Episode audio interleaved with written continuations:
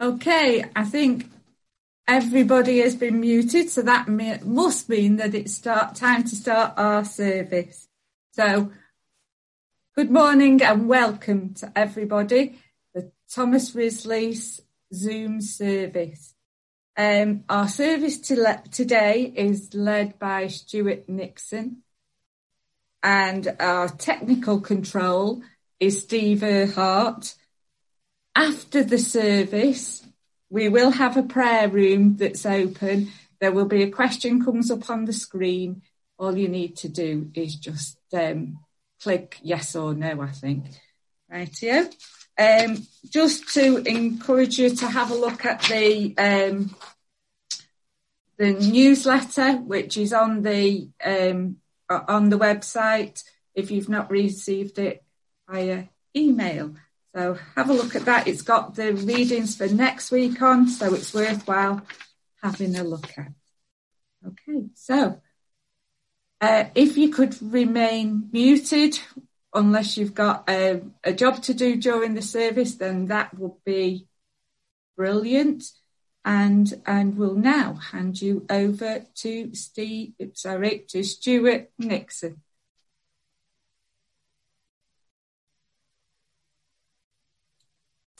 Good morning, everybody. Hope we're all well this morning. Uh, today we're going to be thinking about God's big picture, uh, the, the, the, the, enormous uh, plan of God and where we might fit into it. But first, we're going to start off with a psalm of praise, Psalm 105. Give praise to the Lord, call on his name, make known among the nations what he has done Sing of him, sing his praises, tell of all his wondrous, wonderful acts. Glory in his holy name. Let the hearts of those who seek the Lord rejoice. Look to the Lord and his strength. Seek his face always. And that's what worship's about. It's about seeking God's face. It's about drawing close to him. And that's what we're going to do now. Let's pray. Lord God, we thank you that we can draw close to you. We can seek your face. We can bring our praises to you. And may we, in this few moments now, as we gather together as your people, seek your face, know your presence, be filled with your Holy Spirit. We thank you, Lord, for this time we share, and we thank you for your word that we'll hear later we praise you that you do have a plan, a big picture. And at the heart of that is your Son, our Saviour Jesus. May He be at the centre of our lives. And as we come, we also come to offer our praise, our worship, and also to pray that you would forgive us for all the things that we've done and said and thought that have not matched your perfect love. Forgive us now, Lord. Cleanse us and make us new once again, as you have promised in your word. We ask these prayers in the precious name of Jesus our Lord. Amen. And we're going to have the Lord's Prayer with the Gemble family.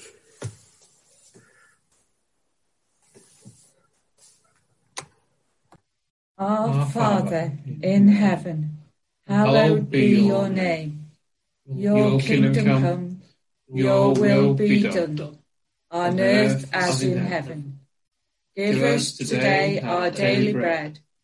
Forgive us our sins, as we forgive those who sin against us Lead us not into temptation, but deliver us from evil. For the kingdom, the power, and the glory are yours, now and forever. Amen.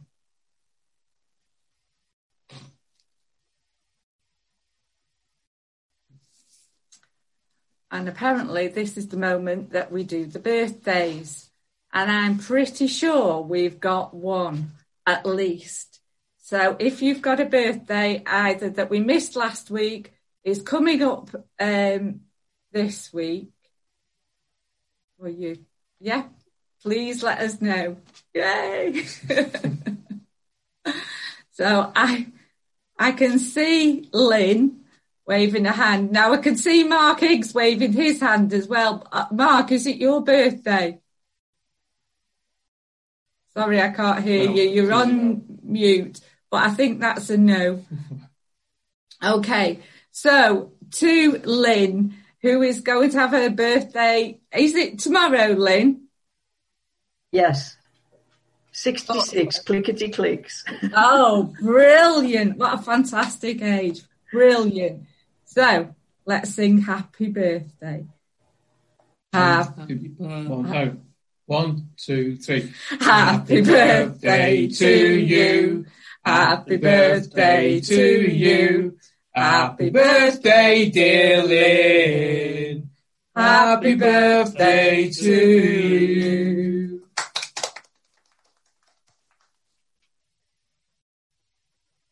Thank you so much.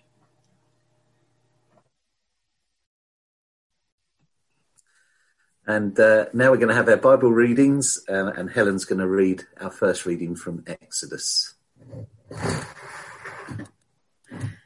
This reading is from Exodus chapter 3, verses 1 to 15, and it's entitled Moses and the Burning Bush.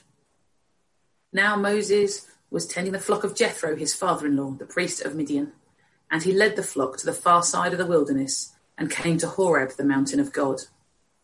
There, the angel of the Lord appeared to him in flames of fire from within a bush. Moses saw that though the bush was on fire, it did not burn up. So Moses thought, I will go over and see this strange sight, why the bush does not burn up. When the Lord saw that he had gone over to look, God called to him from within the bush, Moses, Moses. And Moses said, Here I am. Do not come any closer, God said. Take off your sandals for the place where you are standing is holy ground. Then he said, I am the God of your father, the God of Abraham, the God of Isaac, and the God of Jacob. At this, Moses hid his face because he was afraid to look at God. The Lord said, I have indeed seen the misery of my people in Egypt. I have heard them crying out because of their slave drivers, and I am concerned about their suffering. So I have come down to rescue them from the hand of the Egyptians and to bring them up out of that land into a good and spacious land, a land flowing with milk and honey, the home of the Canaanites, Hittites, Amorites, Perizzites, Hivites, and Jebusites. And now the cry of the Israelites has reached me, and I have seen the way the Egyptians are oppressing them. So now, go. I am sending you to Pharaoh to bring my people, the Israelites, out of Egypt. But Moses said to God, Who am I that I should go to Pharaoh and bring the Israelites out of Egypt? And God said, I will be with you. And this will be the sign to you that it is I who have sent you. When you have brought the people out of Egypt, you will worship God on this mountain. Moses said to God, Suppose I go to the Israelites and say to them, The God of your fathers has sent me to you, and they ask me, What is his name? Then what shall I tell them? God said to Moses, I am who I am. This is what you are to say to the Israelites I am has sent me to you.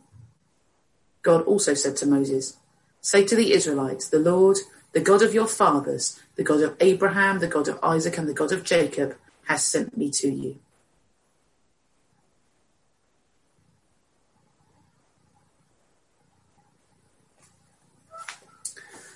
And David Thurston's going to bring our next reading. From that time on, Jesus began to explain to his disciples that he must go to Jerusalem and suffer many things at the hands of the elders, the chief priests, and the teachers of the law. And that he must be killed and on the third day be raised to life. Peter took him to aside and began to rebuke him. Never, Lord, he said. This shall never happen to you. Jesus turned and said to Peter, Get behind me, Satan. You are a stumbling block to me. You do not have in mind the concerns of God, but merely human concerns. Then Jesus said to his disciples, Whoever wants to be my disciple must deny themselves and take up their cross and follow me. For whoever wants to save their life will lose it, but whoever loses their life for me will find it. What good will it be for someone to gain the whole world yet forfeit their soul? Well, what can anyone give in exchange for their soul?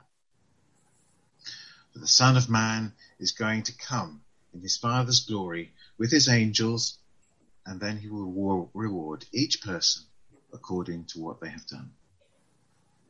Truly, I tell you, some who are standing here will not taste death before they see the Son of Man coming in his kingdom.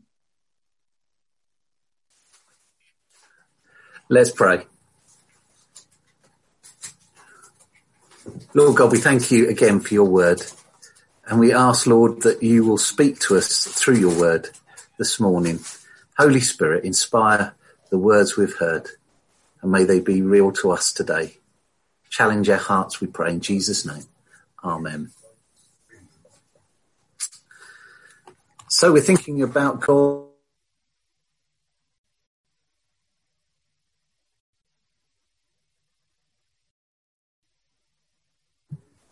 It would help if I unmuted and then we'd know what we were doing.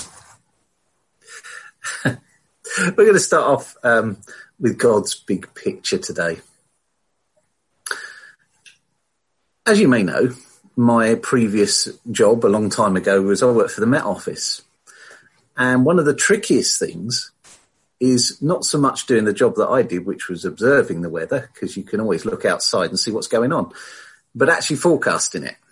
And, and that's the job the Met Office are really into. Forecasting weather is really, really tricky. You may find that people on TV make it look easy. Owain Wyn Evans gets up in his smart suit on every evening and he gives us his best guess at what the bank holiday weather might be and he makes it look quite simple. But it can be very, very tricky because the weather is not static and the whole globe moves, the whole atmosphere of the globe moves around. We need to see the big picture when we're forecasting the weather to understand what's going to happen in our garden for our barbecue this bank holiday weekend. You have to understand the whole complexity of the atmosphere at so many different levels. You have to understand how the oceans interact with the atmosphere above it. You have to understand all sorts of local effects as well, the difference that the Welsh mountains might make to Warrington if the wind's coming from that direction. It's a huge thing and very complex. But somehow they give their best guess. And most of all, mostly that ends up okay. Our barbecue on bank holiday weekends are either in the rain or in the sun, more often probably in the rain. But we have to understand the big picture before we can understand what's happening locally. And it's a bit like that with God's plan. God has this massive plan, huge plan for, for the salvation of the world, for, for the whole earth, for every person on it. And we're in there somewhere in that part. We have a part to play in this big picture. Thinking of our, our Bible passages. Moses. Well, if you were here last week with Kate, um, we had Moses as a baby, uh, being pulled out of the bulrushes in a, uh, and uh, being given to uh, Pharaoh's daughter, but also his mum was allowed to bring him up. We've moved on a bit now. Uh, we've moved on in the story. Moses is now grown up, no longer a baby, and is a murderer. So there's a good place to start. He's killed an Egyptian, possibly out of all the right intentions. He saw God's people suffering under slavery with whips and being made to make bricks. Um, and, and he was really angry at the slave drivers And so he killed one of the Egyptian slave drivers. Now, this meant that his life was under threat. Even though he'd become Pharaoh's adopted son, he'd done the wrong thing. And so he had to run away. And that's where we find him now. He's run away to a place called Midian, which for God's people was a foreign land. We're talking probably near enough 150, 200 miles away from where he was in Egypt. So quite a long way to run. Uh, almost as far as, uh, as Ron's going to be cycling in a few weeks' time. And it, what he's done, he's set up home there. He's married uh, a local priest's daughter called Zipporah. Uh, they've had a baby called Gershom, catchy name, uh, and uh, and settled up. So he, would become a farmer. He'd uh, followed what his uh, his in-laws had a farm, and he was farming. Uh, but meanwhile, there's another story going on. In Egypt, God's people are still suffering. God's people's slavery's got worse. While Moses has run away and takes up shepherding, God's people are under the cosh severely. Now, if you think about it, Moses was in Pharaoh's court. He would have had all the uh, advantages of being part of Pharaoh's family. It's a bit of a come down. I mean, even though shepherding and farming was such an important part of life, it's a bit of a come down to come from being a from being Pharaoh's son to being a humble shepherd. So you can imagine Moses at this point wondering where his life was going. What's brought me here? I've been 40 years living in Midian and, and what, what's going on? Why am I doing this? What, what's brought me here? What, where's my life heading? And I wonder if we sometimes feel like that. Where's my life heading? What's God want from me? What's happening in my life? What direction is God taking me in? Now, Moses had an advantage here because suddenly, as he's out farming the sheep, God appears to him. Not in a small way, not in a little voice, but at the burning bush that wasn't consumed by the fire. Now, that's not an everyday occurrence. I have to say, I don't think I've ever seen a burning bush. Uh, and if God's ever spoken to me, it's not been out of a burning bush. But this is where God speaks to Moses. And Moses glimpses a sight of God's big picture for him and God's people. We wonder, particularly today in, in this sort of COVID world, uh, what what is going to happen in the world? What's the future going to hold for us? And sometimes we think about it, but then we get scared to think too hard. What is God's plan for the world as it goes forward? It's a big thing to think about. Some of us may think it's too hard. It's just too big a thing to think about. Or perhaps if we think hard about it or even consider it at all, it might demand something from us personally. So it's easier sometimes to get very blinkered and stay comfortable, not think too hard, not pray about it, not consider what God's plan might be for us and the world. But Moses hasn't got that option. He is shaken out of his comfort zone. And there are a few things that we can learn from his example and later on Peter's example that we heard in the gospel reading.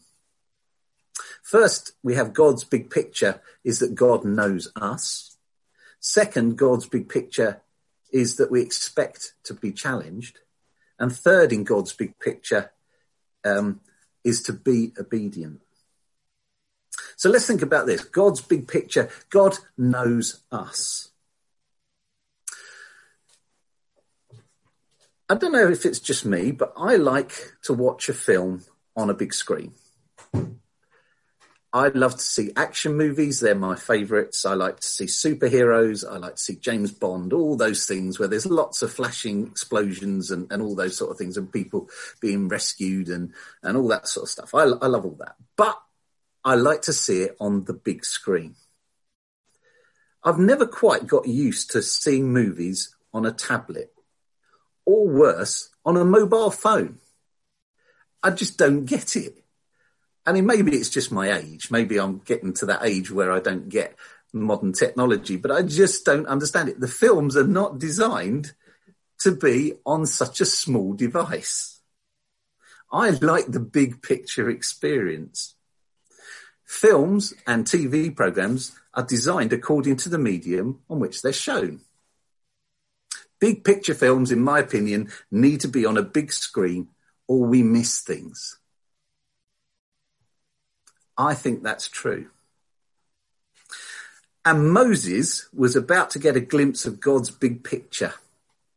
He needed to see it written large, not in some small form, but massive. And that's why God gets his attention with this burning bush and this voice that comes from it. And the message, God's plan is the liberation of God's people from slavery but also being taken into a land that has been promised to them.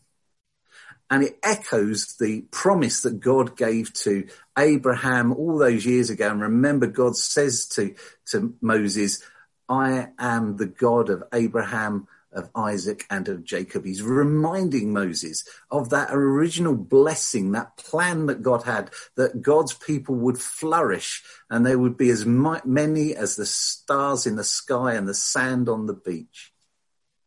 He's reminding Moses that there's a bigger plan happening here.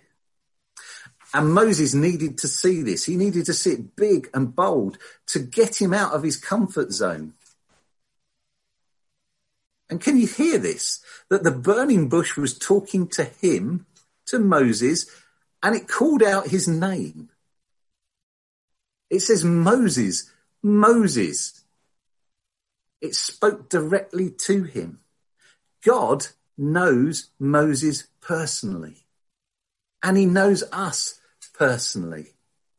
And the other thing he knows is that we all have a part to play in his big picture we may feel that sometimes our offerings are fairly small and, and inadequate and, and, and don't amount to very much. But that's because we don't always see the massive picture that God has in our lives.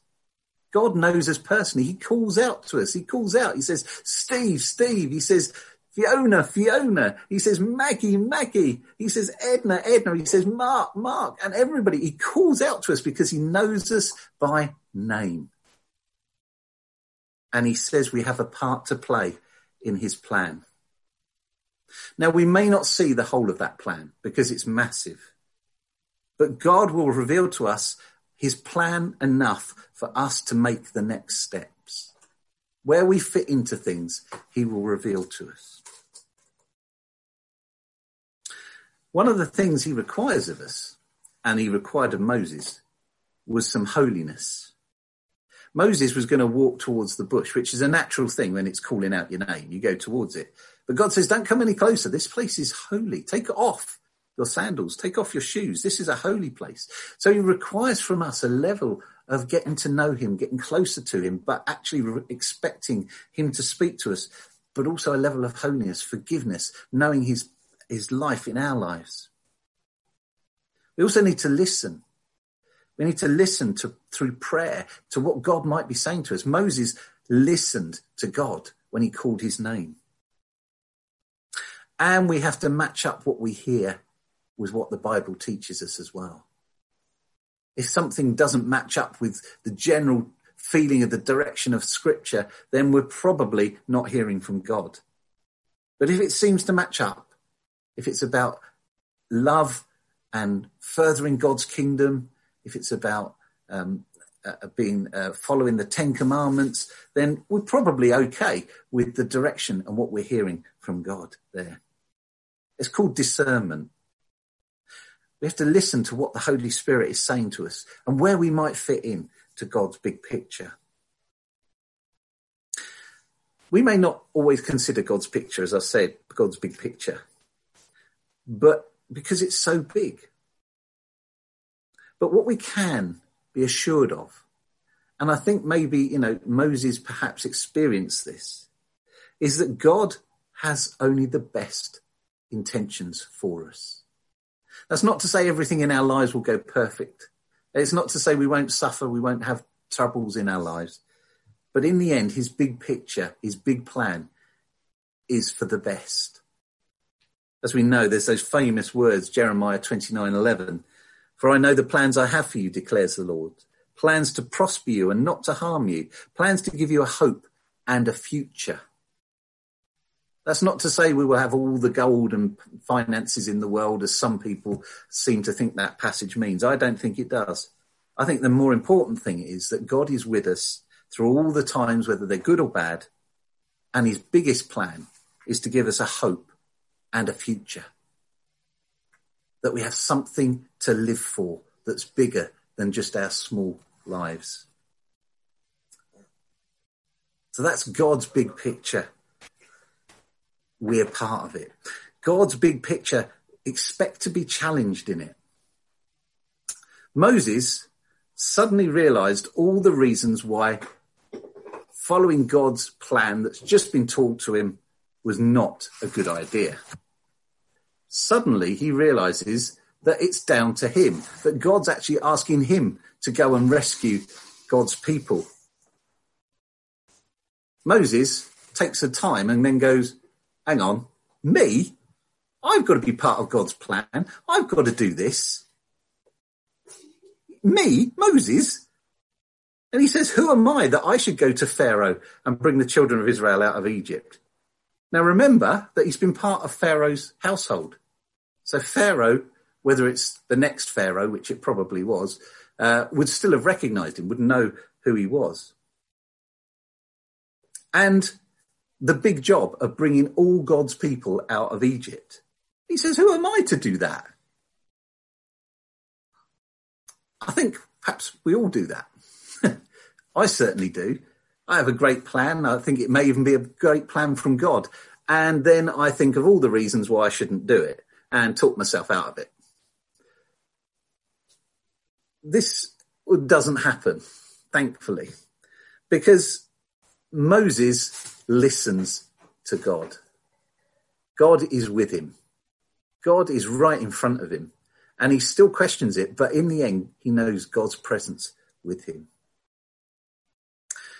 In the passage from Matthew, Peter similarly starts to be concerned after Jesus lays out how the salvation plan for the world will unfold. Jesus says, My life, this is where it's going. It's going to be suffering. I'm going to be unfairly tried. I'm going to see crucifixion. I'm going to die and I'm going to be raised to life. Can you imagine being one of Jesus' friends? Hearing this, the one that you've been around for a couple of years and seen the miracles, heard the teaching, and now Jesus is saying he's going and he's going to go in a terrible, painful way. Peter, naturally, says, Well, this can't be it. This isn't the big plan. This is not how I saw it all finishing up. I thought we'd ride out of here as heroes. And this is where Jesus brings a challenge. He challenges Peter. He says, Get behind me, Satan. Not the sort of word you expect from gentle Jesus, meek and mild, is it? To one of his best friends. Get behind me, Satan. You are a hindrance, he says to him. You've become as the Greek says, a hindrance is a stumbling block. So he's become from being Peter the rock a few moments ago to Peter the stumbling block, something that you trip over. And the reason he's doing this, the reason that Jesus is challenging Peter is because he's saying to him, You are not setting your mind on the things of God, but on the things of human beings. What he's saying to Peter is, You're facing the wrong direction. You're looking at it from your perspective and not God's. You haven't got yet God's big picture in your head. And then he goes on to teach. Jesus says, uh, and when all this has happened, I will come back in glory with the angels and I will restore the world and bring the new heaven and the new earth. That is God's big picture.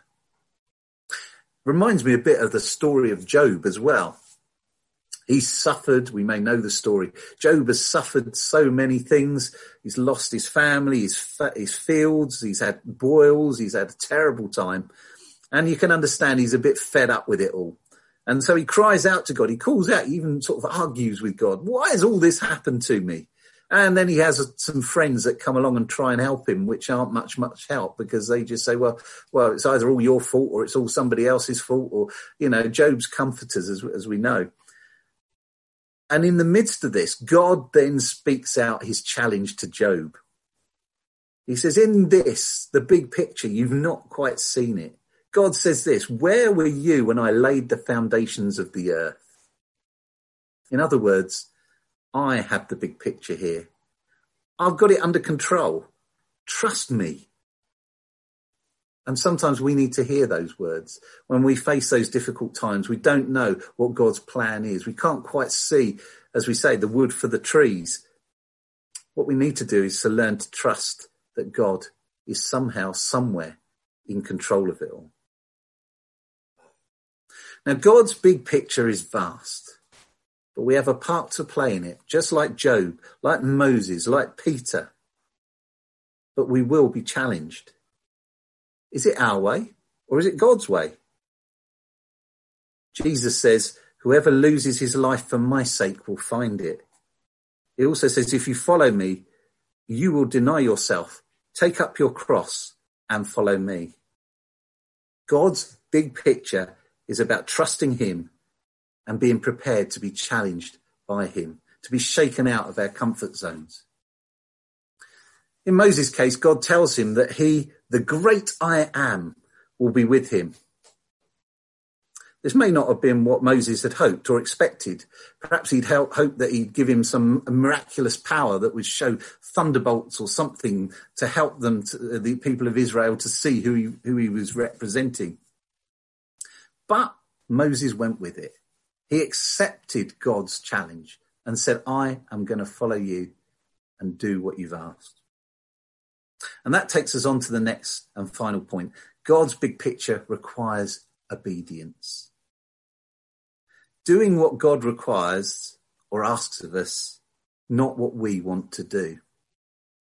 Moses could quite, quite rightly have said, Phew, that's too big a job for me. I'm not going to bother. Peter could have said, no, Lord, no, I'm going to go with my way. Your way can't be right. Mary, if we think of Mary when, when the Holy Spirit comes to her and says, you're going to bear the Son of God, she could have said, instead of said, let it be to me as you have said, she could have said, ha, you're having a laugh. It's about obedience. That old song that says, trust and obey, for there's no other way to be happy in Jesus but to trust and obey. Obedience these days is something many of us struggle with because we like to do our own thing. Sometimes because it's easier, sometimes because it's more comfortable. But anybody that knows uh, who has had children or animals and has had some level of trying to teach them and train them knows that it's a hard path. Dog training, for example, it's about obedience training, it used to be called. Trying to get your dog to do the right thing at the right time. And that's not easy. It takes effort, it takes time. And sometimes it doesn't always work. But it's worth the effort. However, that's what God wants of us. Not that we become puppets and just do whatever God sort of directs us to. We're not puppets of God. We have free choice. We can follow God's path or we can choose to do our own thing. And doing God's thing is called obedience. The reason we do that is not so that we get patted on the head and told what good people we are. It's because God has a bigger, more exciting plan for everybody. And if we play our part in that, if we're obedient to what God wants us to do, then we will see something of that plan around us.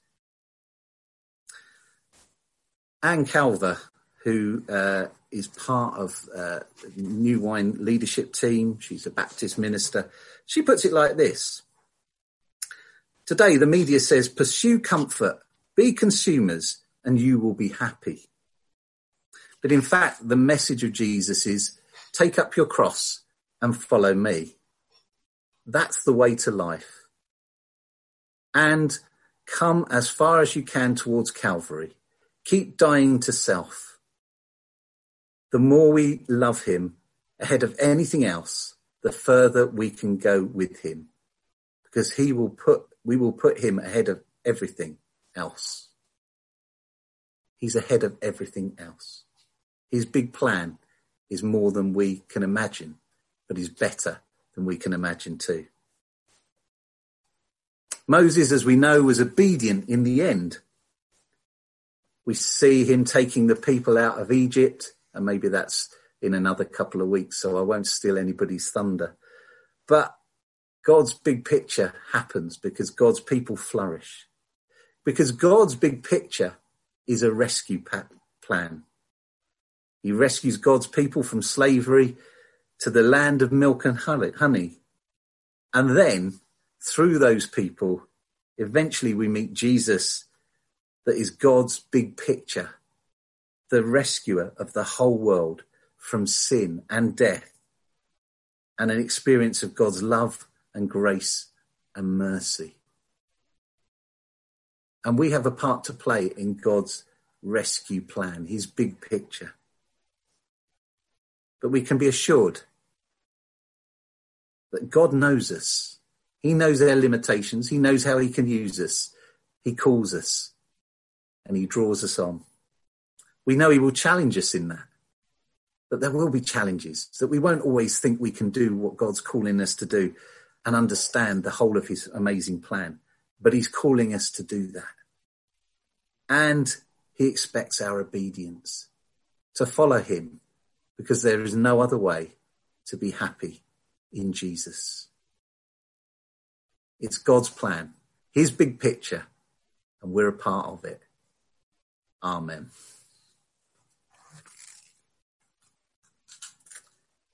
And we're going to hear a song now. Sing along if you feel you want to, but uh, listen to the words. It's about uh, helping us remember that God is in control. He's our living hope. He is the one who calls us and helps us to see his bigger picture.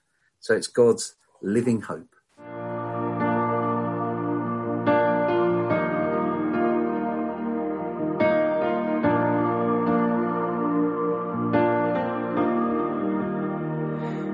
How the chasm that lay between us.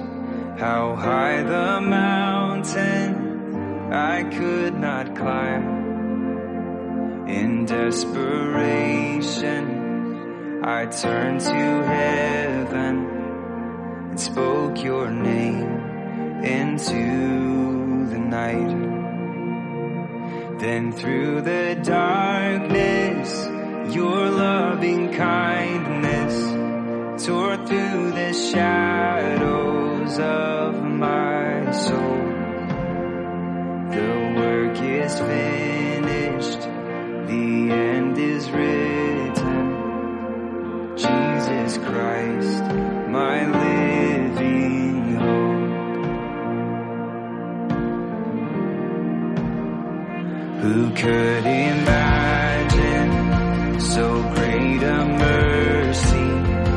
What heart could fathom such boundless grace? The God of ages stepped down from glory to wear my sin and bear my shame. The cross has spoken,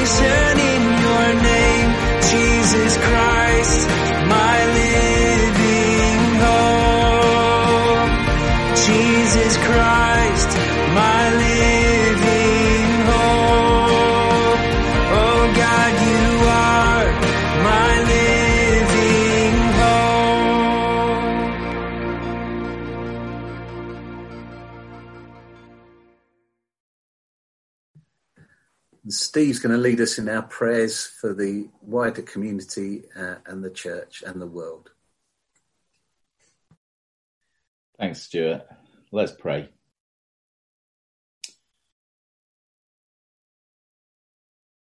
Father, we thank you for that we are able to meet as your church. We thank you that we are able to to grow in our faith, to learn more about you, to learn more about each other, to be a family together. Father, for many of us, the world is difficult at the moment with the coronavirus. Um, although the we thank you that the, the death rates are much lower, the virus is still very much there. Many people are frightened. Many people are struggling with uh, the the financial implications. And Father, this is happening not just in our community here, but right across the country and right across the world.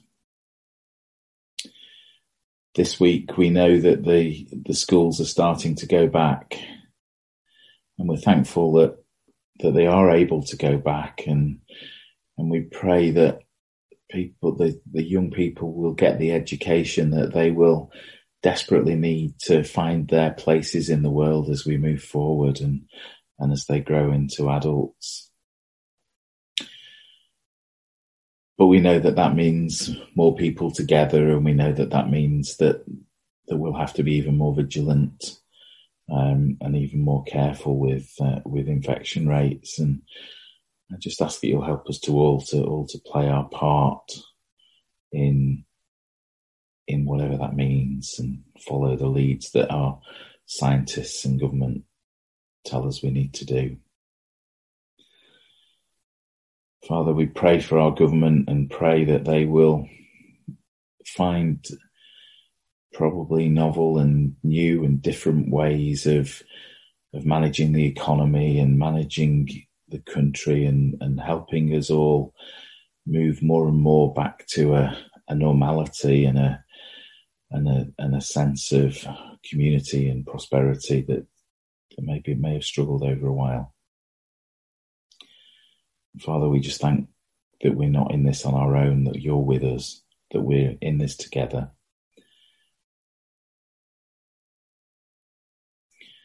Father, we just offer a moment or two now for for us each to offer the, the people and the, the situations that are on our hearts.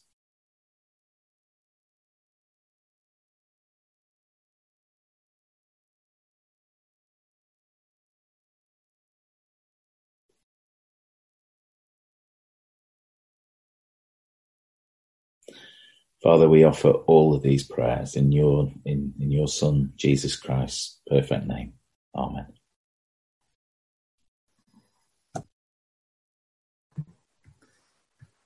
Thanks, Steve. And so as we bring our time of worship to a close, we're going to sing our final song, which again speaks of God's hope, his big picture, and our part within it, and how we can give thanks that he's chosen us and we are part of what he has to do. We're going to sing 10,000 Reasons.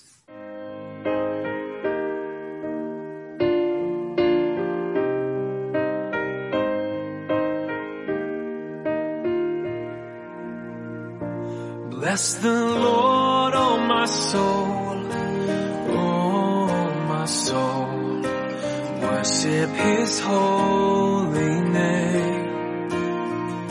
Sing like never before, oh my soul, I worship your holy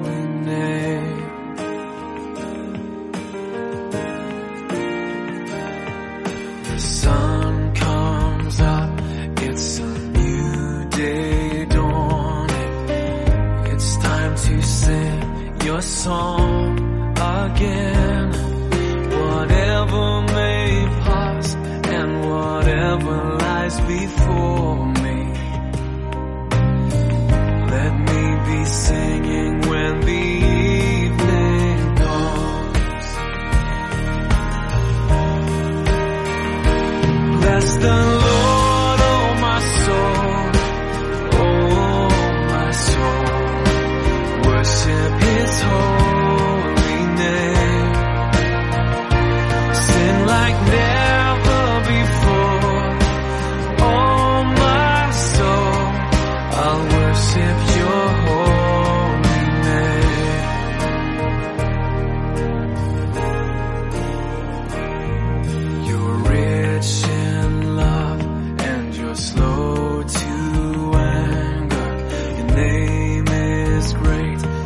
Your heart is kind. For all your goodness I will keep on singing.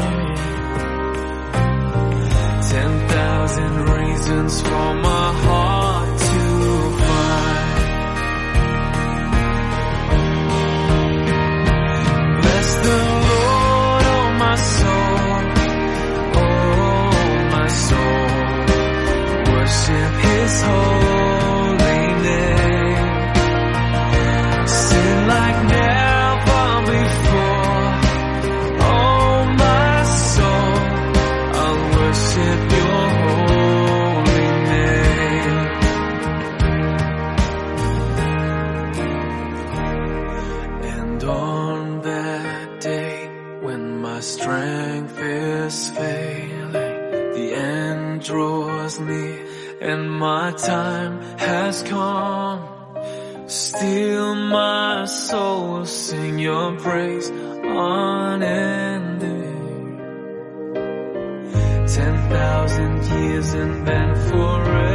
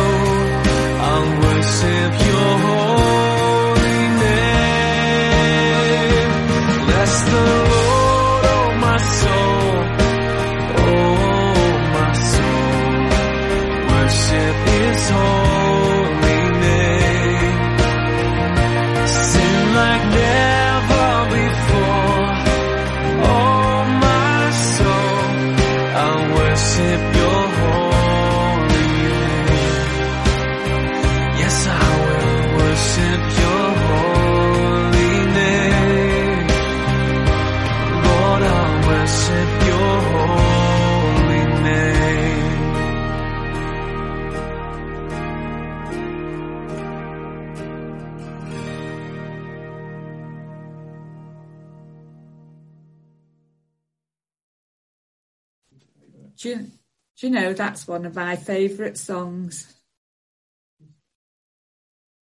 So um, let us all unmute now and let's say the grace together. May the grace of our Lord Jesus Christ and the love of God and the fellowship of the Holy Spirit be with us all evermore. Amen.